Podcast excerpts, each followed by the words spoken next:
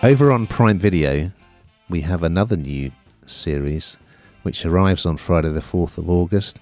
It's called The Lost Flowers of Alice Hart, and here is a clip. When I was little, I used to dream about fire. Fire is an element that requires friction, fuel, and oxygen. Went up in flames. So this is seven episodes long. You get three on Friday, and then it will drop weekly. It's set in Australia.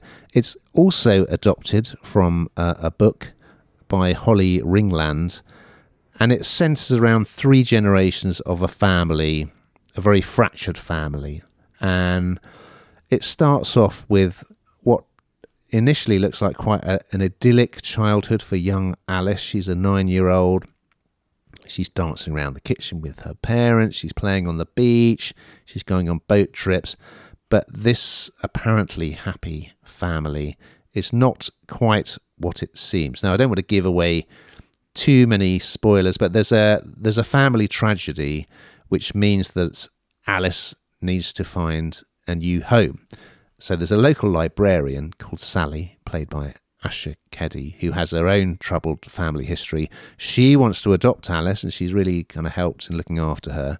However, out of the woodwork comes her grandma, June, played by the brilliant Sigourney Weaver. A very different role for Weaver, um, who initially shows no interest. She's estranged from it's her son who is Alice's dad. She she's been estranged from them, but she decides to take young Alice in, and she lives on a flower farm, which is also a woman's refuge. And we're going to move on to where Alice is a young woman, obviously played by a different actress. Um, and in the process, secrets and lies from the family history over the generations are going to emerge, and they are going to impact on Alice's own relationship with a guy that she falls for. It's quite good. I mean, it looks amazing, beautifully shot,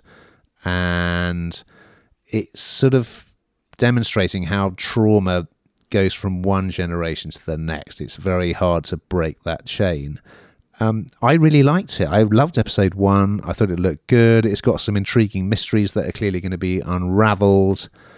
And as always, just just great to see Sigourney Weaver, who of course we know. I guess she's most famous for things like Alien and Avatar, but she's she's done lots of great stuff, including the Ice Storm, Galaxy Quest.